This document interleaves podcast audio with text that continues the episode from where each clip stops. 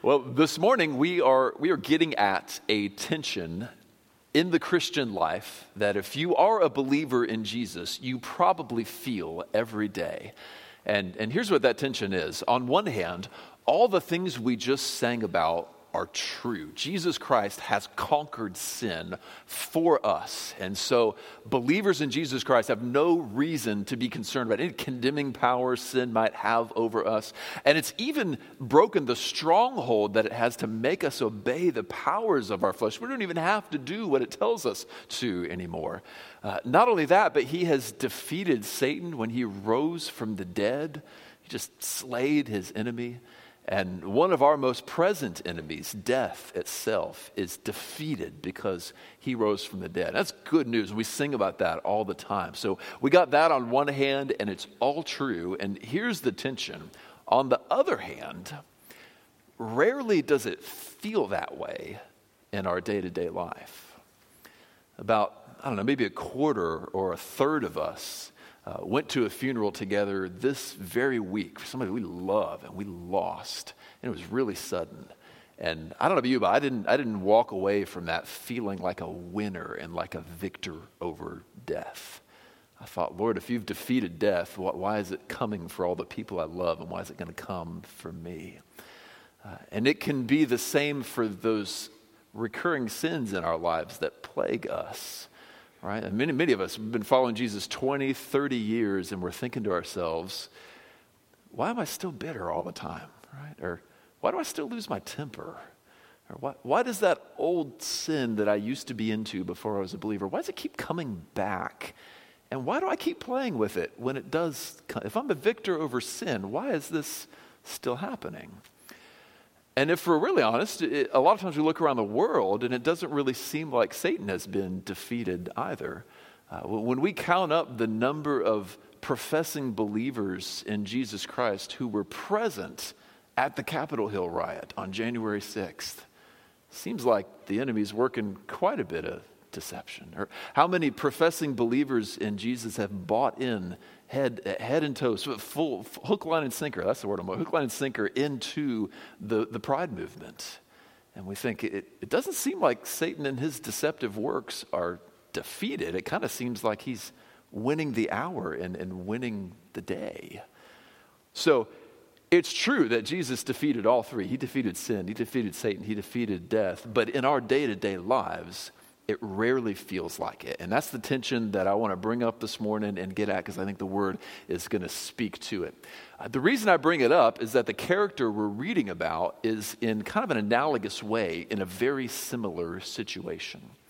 If you're just joining us, we are walking through the book of Genesis together, and we are in the life of Jacob right now. And Jacob has gotten himself in a situation where he is no longer the slave of this man named Laban, and yet he is still living in Laban's land and even still working for him and doing what this slithery master is asking him to do. And so there he is, living in that land, and just almost wondering to himself, well, what am I still doing here? Like, my time is up, my seven years and my other seven years are done with. I don't have to obey this guy anymore. I don't have to live among him and all of his slithery ways anymore. And yet, here I am, an heir to the promises of God, a prince of God, and living as a servant under this slithery guy the more we dive into it, the more that's going to feel a lot like the situation that we are in right now. Let's read what the Lord does for him and the hope that it gives to us. This is rather a long story. It is almost two whole chapters in Genesis, and the chapters are long in Genesis. So we will stop at a few points on the way, and I'll catch you up and give you a little explanation of what's going on. Let's start at Genesis 30 at verse 25. We'll read all the way through that chapter, all the way through 31, and then the first two verses of chapter 32. As soon as Rachel had borne Joseph, Jacob said to Laban, Send me away that I may go to my own home and country. Give me my wives and my children for whom I have served you, that I may go, for you know the service that I have given you. But Laban said to him, If I found favor in your sight, I have learned by divination that the Lord has blessed me because of you. Name your wages, and I'll give it.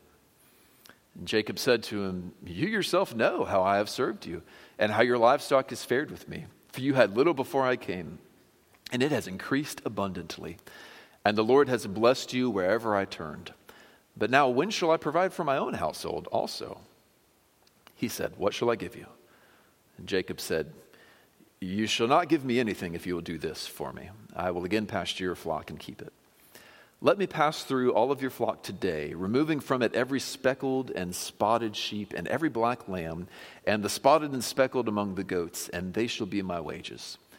So my honesty will answer for me later when you come and you look into my wages with you. Everyone that is not speckled and spotted among the goats and black among the lambs, if found with me, shall be counted stolen. And Laban said, Good, let it be as you've said. But that day Laban removed the male goats that were striped and spotted, and all the female goats that were speckled and spotted, and he put them in the charge of his sons. I skipped a bit there. Everyone that had white on it, and every lamb that was black, and put them in the charge of his sons. And he set a distance of three days' journey between himself and Jacob, and Jacob pastured the rest of Laban's flocks. Then Jacob took fresh sticks of poplar and almond and plane trees and peeled white streaks in them, exposing the white of the sticks. He set the sticks that he had peeled in front of the flocks of the troughs, that is, in the watering places where the flocks come to drink. And since they bred when they came to drink, the flocks bred in front of the sticks, and so the flocks brought forth striped, speckled, and spotted. And Jacob separated the lambs and set the faces of the flock toward the stripe and all the black of the flock of Laban. He put his own droves apart and did not put them with Laban's flock. Whenever the stronger of the flock were breeding, Jacob would lay the sticks in the trough before the eyes of the flock, that they might breed among the sticks. But he, for the feebler of the flock, he would not lay them there. So the feebler would be Laban's, and the stronger Jacob's. And thus the man increased greatly and had large flocks, and female servants, and male servants, and camels, and donkeys. Okay, so up to this point, they have entered into a negotiation and they have tried all sorts of things to outsmart each other, coming to this arrangement that all of the flawed sheep and goats, that is, the black sheep and then the goats that have spots or stripes, will be Jacob's, and all the good ones, that's about 80% of the flock, will be Laban's. Then they start changing the rules on each other, and Jacob tries a mixture of primitive genetics and some old superstition to try to get ahead.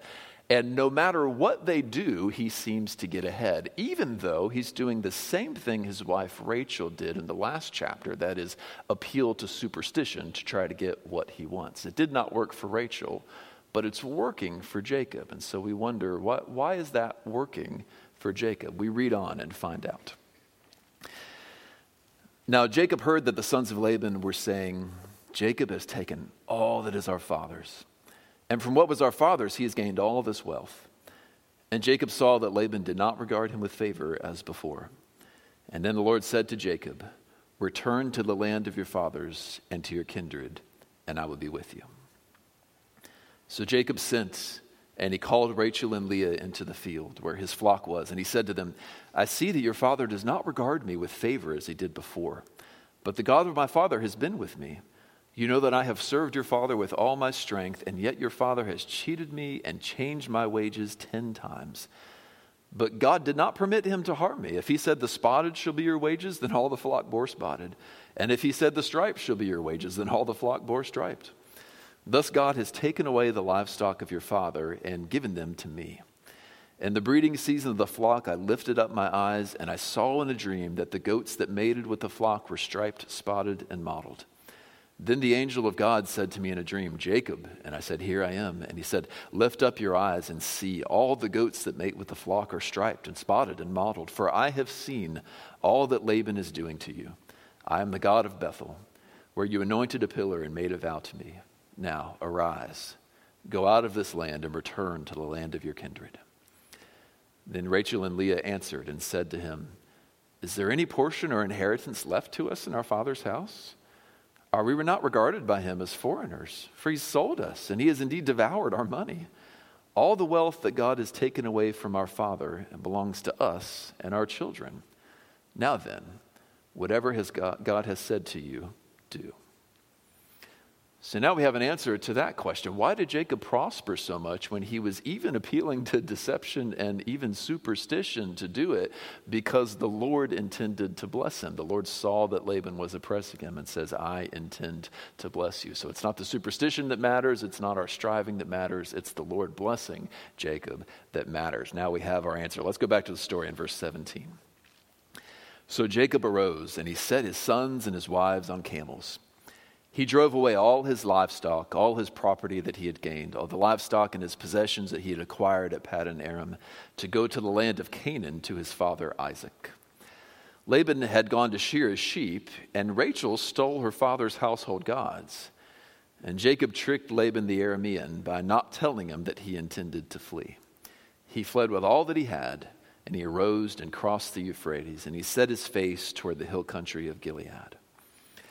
When it was told that Laban to Laban on the third day that Jacob had fled, he took his kinsman with him and pursued him for seven days, and followed close after him into the hill country of Gilead. But God came to Laban the Aramean in a dream by night and said to him, Be careful not to say anything to Jacob, either good or bad. And Laban overtook Jacob. Now Jacob had pitched his tent in the hill country, and Laban with his kinsmen pitched his tents in the hill country of Gilead. And Laban said to them, What have you done? That you have tricked me and given my daughter, driven my daughters like captives to the sword. Why did you flee secretly and trick me and did not tell me, so I might have sent you away with mirth and songs and tambourine and lyre? And why did you not permit me to kiss my sons and my daughters farewell? Now you have done foolishly. It is in my power to do you harm. But the God of your father spoke to me last night, saying, be careful not to say anything to Jacob, either good or bad.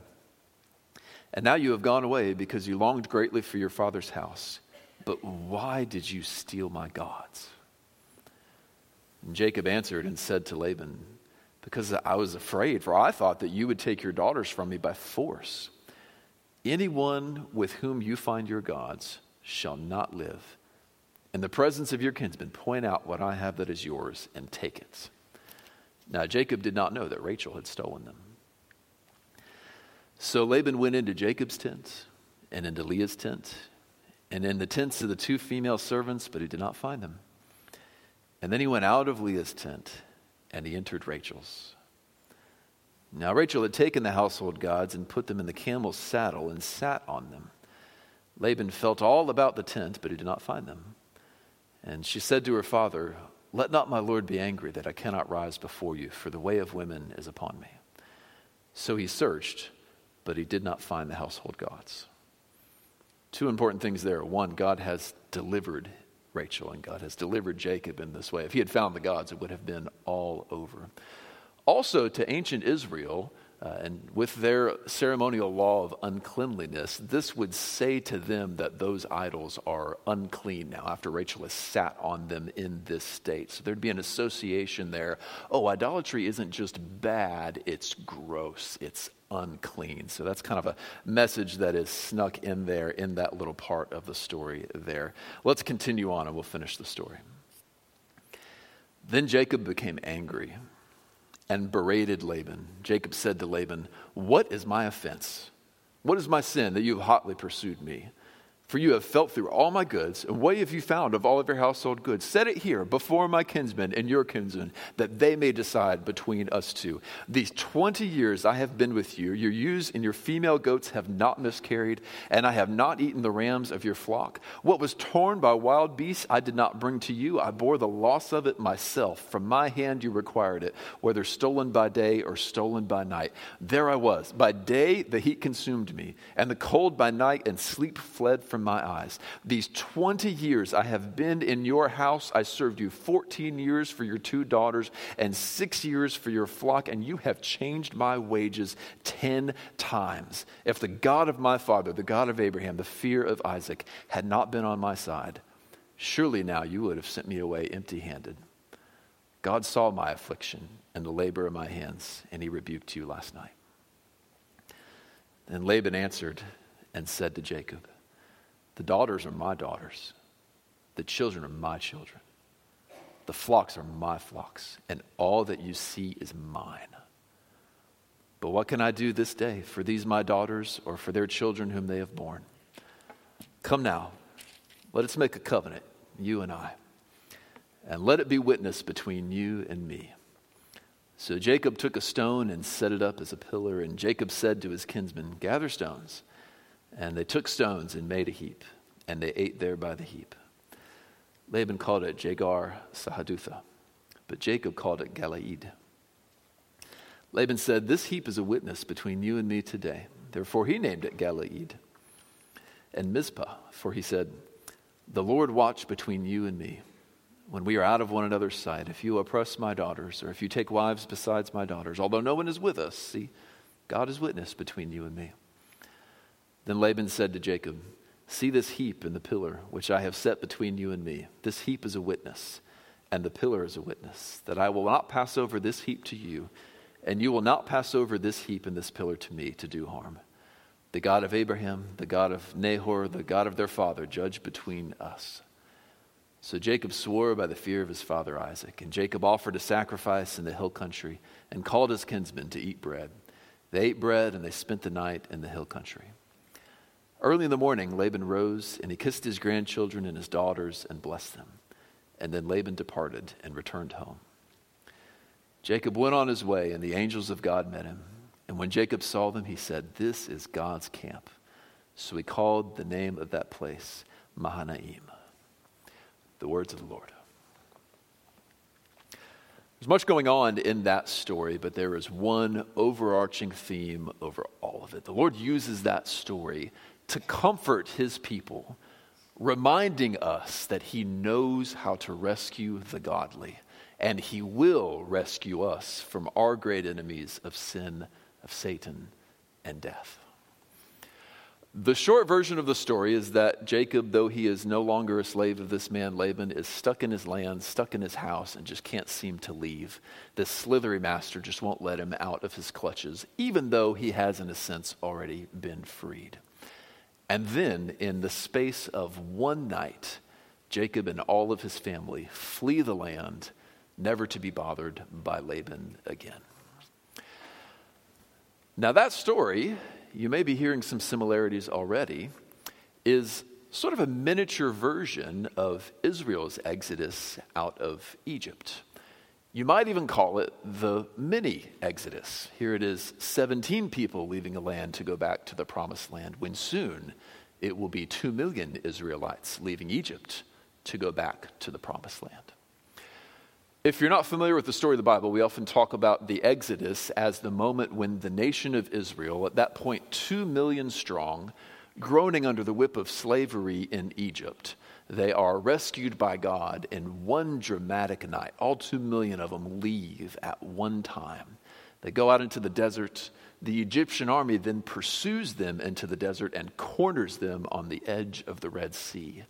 But the Lord delivers them dramatically. He parts the Red Sea open.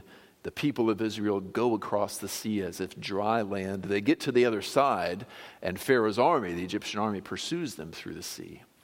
And so the Lord crashes down the water upon the Egyptian army. And the people watch and they wonder and they realize that their enemies are gone, never to bother them again. We call that story the Exodus, the mass leaving. And today's story is a miniature version of that story.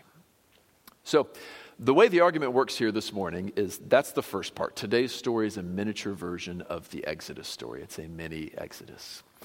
The other half of the argument is that the Bible then uses the Exodus as a miniature version of the day of the Lord when Jesus comes and rescues his people from our greatest enemy, from sin, from Satan, and from death. And so, what we're going to find, it's going to take a little bit to get there, but we're going to find several ways that this story tells us a little bit of what it feels like to still be under the thumb of someone that we will one day be rescued from. And I hope it gives great encouragement to you. Let me first show you the many parallels of this story and Egypt's exodus. You can see through that, I think, just that the Spirit intends us to think of that story as we are reading this story. So, again, Jacob's exodus from Laban is very parallel and has a lot in common with Israel's exodus from Egypt. They share this much in common in the beginning. Both happen because they're promised beforehand.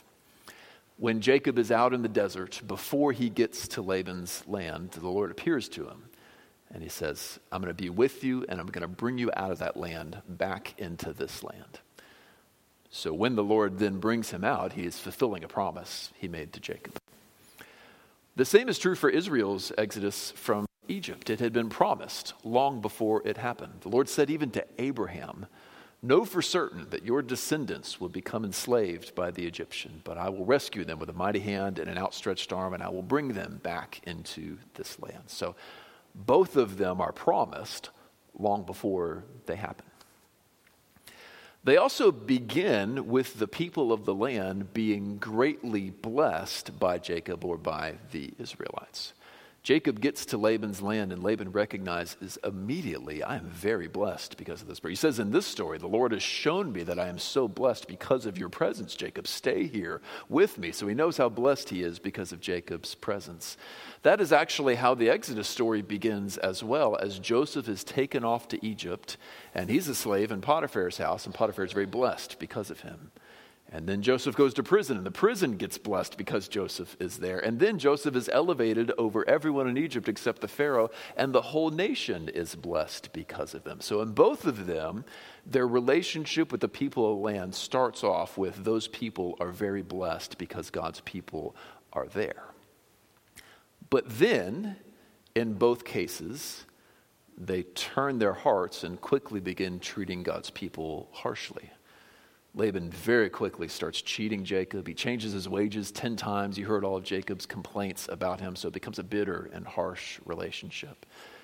Same thing happens with Egypt. They begin to treat the Israelites harshly. They enslave them and they are bitter masters to them. Uh, it says at one point they treated them harshly, at another point that they hated and despised the Israelites. So both of them very quickly began to hate the people of God that were in their land. And yet, both Jacob and Jacob's descendants in Israel multiplied rapidly while they were under servitude. Jacob goes to Laban's land as one person, and he leaves with a family of 17 and all sorts of servants as well. He multiplied so much while he was there. Uh, the people of Israel go to Egypt 70 strong and they leave 600,000 men, which we think is probably about 2 million people. In 400 years, they multiply from 70 to about 2 million people. So, though they're under the yoke of slavery, both of them multiply very much while they're in that land. They also, they don't just multiply in people, but they wind up plundering the lands that they leave. Uh, that was one of the points in the story here today. No matter what Jacob and Laban did, the Lord blessed Jacob's flock, right? More and more of the herd is going into Jacob's pen and is exploding. Meanwhile, Laban's is getting smaller and smaller, so that by the time he leaves, he's not just leaving Laban, he's plundering Laban and taking all of his goods with him as well. Well, the same thing happened in Egypt. When the Israelites were leaving, the Lord told them, Knock on your neighbor's door and ask them if they have any gold. That's a strange thing to do, isn't it? Uh, but they knock on the door and they ask, Do you have any gold? And the Egyptians are like, Yes, we do. Take it all, right? Get out of here. They are leaving in mass, two million strong, and the Egyptians are throwing gold necklaces upon their necks like they're Mardi Gras beads on the way out, right? We are so afraid of you. Take all of our stuff when you go. So they didn't just leave Egypt, they plundered Egypt on the way out. Both of these exoduses began when God spoke, right? We saw God there with the angel of the Lord appear to Jacob and say, Arise, I have heard what the Lord is doing to you. Leave and go back so that you can worship me in the land. And the Lord does the same for Moses in the Exodus. He appears and he says, I have seen what Pharaoh has done to you. Arise, leave this land, and go to worship. They both start when the Lord speaks to them, and they both are brought back in the land so that they can worship when they are there. Then some time goes by in both stories, but when the Exodus happens, boom, it happens, right? All of them get up and they leave in a night. Jacob and his family all up, boom, and they're gone. Laban doesn't even know they're going. Same thing with Egypt's exodus. The Israelites, boom, they're up and they're gone. they're at no, no time even to bake the bread. We got to do the unleavened bread thing. We are out of here. Can you imagine two million people leaving Indianapolis in a night. That's what it was like. Boom, they're out of there. And finally, after they left, their former captors pursued them, caught up to them, but they were miraculously delivered. So Laban pursues Jacob through the hill country, catches up to him. There's this frightening moment, especially for Rachel, but the Lord appears to Laban and delivers them miraculously. In the same way, Pharaoh pursues Israel, catches up to them at the border of the Red Sea, and God does that great miracle, parting the sea, bringing them through, and crashing their army. So they pursue them, they catch up to them, but then they are prevented from going any further. Now Israel is over there on the Red Sea, and they never have to worry about their enemies again. And here is Jacob with a stone pillar erected, and his enemy saying, I will never cross this pillar to do you harm. You don't have to worry about me ever again. Besides that, there are all kinds of little things. The angel of the Lord shows up in both. There's a strange use of the word watch in both stories, all kind of little parallels we don't have time to go into. But the point is, an Israelite reader would be going through this and saying, oh, this is just like the Exodus. It's like a pre Exodus, like a mini Exodus. And that would have profound meaning for them. Because the Exodus to them was the day, right? That was the day when the Lord saved us. Much like you and I look at the day of the crucifixion or the day of the resurrection, and we're like, that's when God saved us, right? That's when it happened. We named our church Calvary over that day, right? Because that's when it happened. They looked back on the Exodus as, as their day, the day. But then they would read this story and they would say, oh, God didn't just rescue us once. God rescues us multiple times. So, so they would get the point that the Exodus was not a one time event. It, it was not, I saved you guys once and now you're on your own. Hope you all do all right. But no, over and over, God's people get into trouble and the Lord rescues them. So then they think back a little farther and they think, well, wait a minute, actually, God saved Lot from Sodom also, rescued them, brought that was a smaller version of it. And then before that, the Lord saved Noah, didn't he? And so now they're adding all this up together and they're saying, okay, the Lord didn't just save us once, He saves His people. The Lord knows how to rescue the godly. Now, that would mean something important to them because eventually they would get themselves kicked out of their promised land, right? Some of them taken up to Assyria in exile, others taken off to Babylon in exile. Here they are out of their promised land again. And they can look back and say, well, if the Lord rescued Noah and Lot and Jacob and the people of Israel in Egypt, that means he's going to do it again.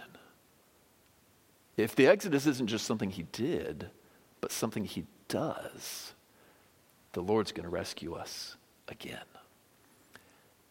Now, that would be important because the prophets would rise up and they would proclaim that very thing Israel, your exile is coming to an end. And they would even use the language of the Exodus to say that to them.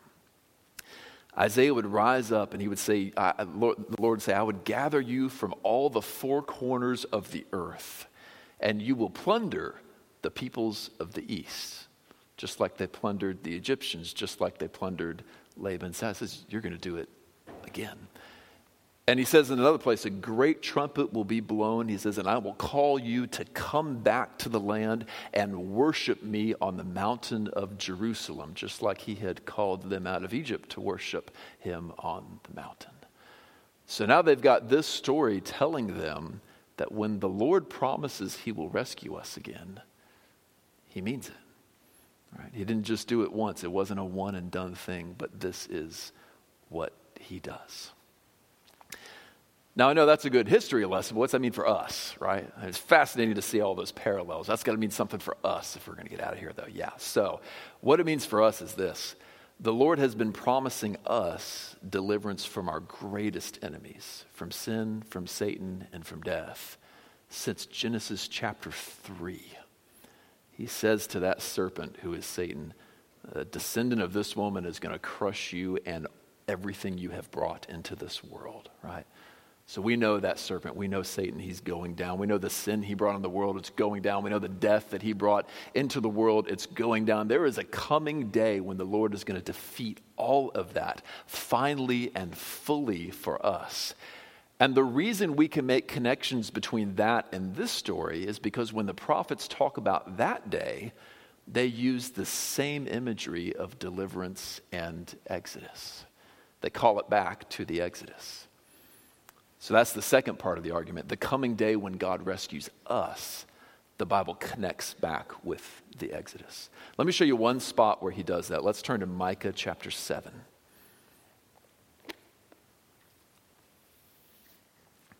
Micah chapter 7, we'll read verse 15 and then a few verses after that.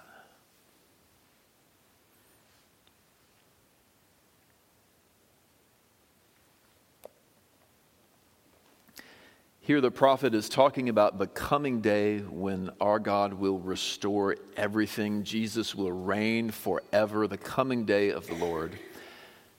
And it's just fascinating what he says in verse 15. As in the days when you came out of the land of Egypt, I will show them marvelous things. So, what's he comparing it to? He's comparing it to the days when they left Egypt, right? Now, remember, who was it that got thrown in the sea in that story? It was the Egyptian army, right? Their enemies that got thrown in the sea. We scan down to verse 19. Who's the enemy that's going to be defeated this time? He will again have compassion on us. He will tread our iniquities under the foot. You will cast all our sins into the depths of the sea. See, on this coming day, it's not the Egyptian army that's going to get cast into the sea. It is our sins cast to the depths of the sea, never to harass and bother us again. And why is he going to do it? He says in verse 20, You will show steadfast faithfulness to Jacob and steadfast love to Abraham, as you have sworn to our fathers from the days of old. He'll do it because he promised he would do it in the days of old to Abraham and Jacob, just like he did the Exodus because he promised he would do it. So, in the same way that Jacob can stand there on that hill and see Laban's army turn back, never to bother him again, and in the same way that Israel can stand there and see their enemies in the bottom of the sea, never to bother them again. Christian, there is a day coming when sin Satan and death will never bother you again. You will look in that sea and see them cast down there forever. That's what that means for us. Now, here's how he did this once, because what part of the tension we're living in here is the Lord has done this and the Lord will do it. Let me tell you how he's done it, how that is promised to us, how we can know it's true, and then I'll unpack a few details in the story to finish up. So, the way that our Lord defeated sin, Satan, and death forever was by coming to earth as a man. And that man's name was Jesus Christ. He's the one that we are here worshiping right now. God made man. And what he did was he lived a life with no sin at all. The only human to ever live and never do any wrong before God. The only human to fear God and keep his commands for all of his life. He pulls it off. He does it because he's God himself, because he's perfect. Then, the wage of sin is death, and so the way the math should work is if he never sins, he never has to die. So he should still be alive and with us today. But instead, he willingly was brought up a hill and he was crucified there and, and was killed. And the reason he did that was to stand voluntarily in the place of anyone who would trust him and pay for the sins of anyone who would be his. So he says, Now, for anyone who would come back to him, come to me, see my death, pay for all of your sin, past, present, future. I'll pay for it all through that death. There's how he conquers sin for us. Can you see that sin has no power on us now because he's paid for it? He defeated it by paying for it. Then on the third day, his body lay dead in the grave, and he got up and walked, walked right out of that tomb in a perfect, glorified, resurrected body. By rising from the dead, he defeated death once for all. And so he says also, Come to me, anyone who would trust me, I will give you eternal life, resurrection from the dead on the last day, and life forevermore in my name. This is how he's defeated sin. And this is how he has defeated death, and that's how he defeated Satan, the one who brought both of those into the world. And so we can look to him and say, Praise God, we have a victor over sin and death. My call to anyone in this room is to put your faith in that Jesus Christ for the forgiveness of your sins, for the resurrection of your body at his return, and for eternal life among many other things that he promises you. That promise is yours in his hand, reached out to you, and you can take it whenever you would have it just by trusting in Him. That's how He defeated sin, Satan, and death for us. But now we live in this kind of in between area, don't we? They're defeated enemies, but they're still haunting us. And that is a lot like Jacob still stuck in Laban's land, still living among Laban, having to put up with all of his ways, even participating in some of his deceptive ways himself when he knows he's supposed to be somewhere else. That's a little bit of what it feels like to be here. We're not supposed to be going to funerals. We're supposed to be living in the New Jerusalem with Jesus, celebrating forever. And instead, we're going through the hardships of life and watching our friends die, and we know it's coming for us as well. We're just a little bit like him. Some ways that our life is like that are that we're not a slave to sin anymore. Romans says that we're no longer slaves to sin. We don't have to obey its passions anymore.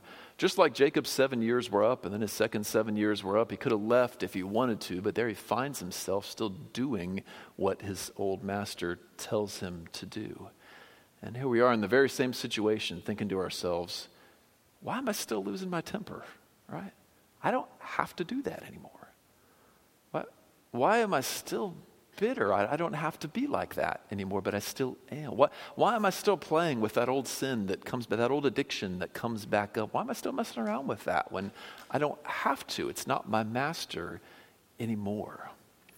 And some of you just need to hear that, unlike the situation Jacob was in, uh, the Lord has given you as a Christian all the power you need to say no to every temptation that you have. Now, you will still sin against God, but that's not because he didn't give you all the resources you need to do it. First Peter says, We have been given everything pertaining to life and godliness through the knowledge of Jesus Christ. You have all you need to live a holy life.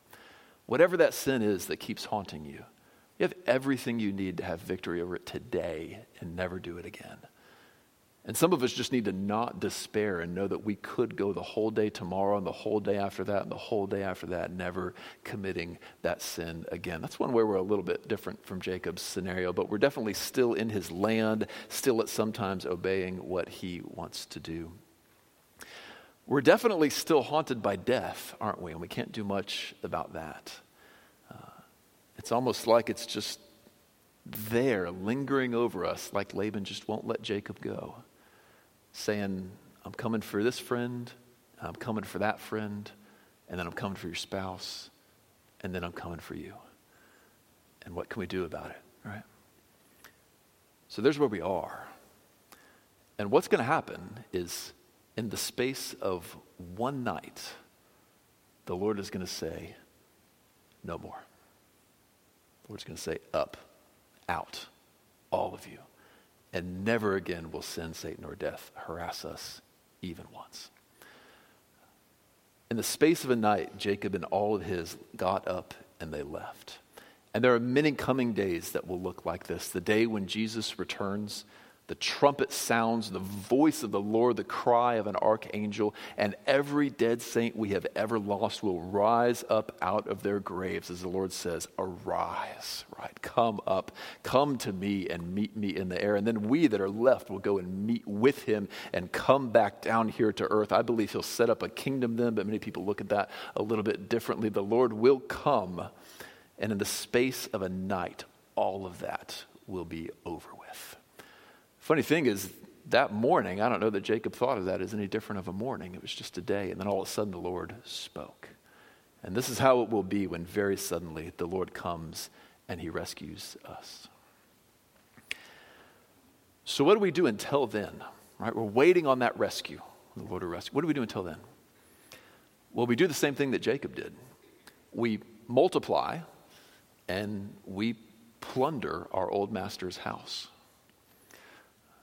Jacob, when he was there in Laban's land, couldn't stop him from. He comes in as one person, he leaves as 17 in his family. And in the very same way, we started with a very small number, fewer than 100 disciples of Jesus Christ when he left, probably. And since then, in 2,000 years, we have multiplied to probably well over a billion followers of Jesus Christ multiplying, even when you're still here, living in Laban's land, haunted by death, all these problems going on, scandal after scandal pervading the church, and yet we just keep multiplying. What are we doing? We're doing the same thing that Jacob was doing to Laban. We're plundering our old master's house. We aren't just going to leave, but we are going to leave with lots of people that used to belong to him. We're going to bring him into our arms and leave with them like Jacob did. There is someone right now at a pride march shouting out blasphemies against Christians and against Jesus Christ, knowing full well what they're saying. And if the Lord waits 52 weeks to return, that person in 52 weeks will be in a gospel preaching church praising Jesus Christ for his forgiveness. Now, why does that happen? Because as long as we're here, we're plundering our old master's house. We're saying we're taking some of them and we're taking some of them. There is someone right now on a white supremacy message board just hacking out hatred for anyone that doesn't look like them. Who, in 52 weeks, if the Lord hasn't returned yet, will be in a gospel preaching church praising Jesus Christ for his forgiveness. Because as long as we are here, we are plundering our enemy's house. There is someone working for the CCP in China right now, probably going to bed at night because it's night over there, who spent this day going after an underground church, an underground Christian church, doing all he can to persecute them and stop them. Who, if we are still here in a year, will be a member at that house church because the Lord will change him because as long as we are here, we are plundering our enemy's house. So, Christian, be bold with that gospel. If he has not come back yet, it is because he still intends for us to multiply and he still intends for us to plunder Satan's house as long as we are here. The more you sow that seed of the gospel, the more you get that message out, the more of those people that we can bring in as we plunder our enemy's house. Let that embolden your evangelism, Christian. There are other ways in which the Christian life is not like being in Laban's land, but like fleeing Laban. And that's part of the story, too, right? Jacob is running away from him at one point, and his old master is after him. And this is very much what it feels like to be a Christian. Is you are fleeing your former sins, and you can see them coming after you. We're fleeing death, and we know it's just coming after us. And sometimes it's just like a chase in the hill country, right? There's your enemy coming over the fourth hill there. And so you see him, and so you're running even faster and you're scared. And then he goes in between the few hills, and you look back and he's not there. And you're like, hey, he's gone, right? I'm never going to lose my temper again. I don't have an anger problem anymore, right? Sin's gone. Or, I'm never going to fall to that old addiction again because it's gone. Look at that. You look back, and then there he comes over the next hill, right? Oh, he's still there. And you're on the run. Doesn't it feel like that, fighting sin over and over? And eventually you get used to it and you know, okay, I don't see him, but I know he's coming back, and I know one day he's going to catch up to me. And here's the scary thing Laban actually does catch up to Jacob. One, one day that sin will catch up to you. One day death will catch up to you. And that's why that part of that story is so important. Yes, Laban catches Jacob, but the Lord intervenes miraculously to rescue Jacob from him. Christian, this is just what will happen to you on the day when your sin catches up to you, on the day when death catches up to you, and you're dead. We're done. It is that cold, it is that harsh, and there's nothing we can do about it, right? And just like Laban looked at Jacob and said, It is in my power to do you great harm, but the Lord won't let me. That's exactly what death is going to say to us. It is in my power to do so much harm to you, but the Lord won't let me. And so then we lie, our bodies in the ground, our souls up in heaven with the Lord until we hear that trumpet sound and Jesus says, Get up, all of you, it is time, right? So, so one day then, though our enemy will catch up to us, one day we will look him in the eye, he will look us in the eye, and just like Laban, he will know he can do nothing, and he will turn around and be gone, never to bother us again. Christian, that's the hope we have in Jesus Christ. Yeah, he will catch up to us, but we will be delivered. So, what this means for us is simply as you go and you fight the battles of the Christian life, Christian, you have hope. When your life feels like your enemy after you, when your life feels like suffering under the yoke as a slave to someone you're not a slave to anymore, and you're like, what is going on? We are fighting enemies that have been defeated already. There will come a day when Satan's deception ends and it is simply no more. There will come a day when we will look on Twitter to see what the white supremacists are saying, and they won't be there anymore because Satan's deception will be done.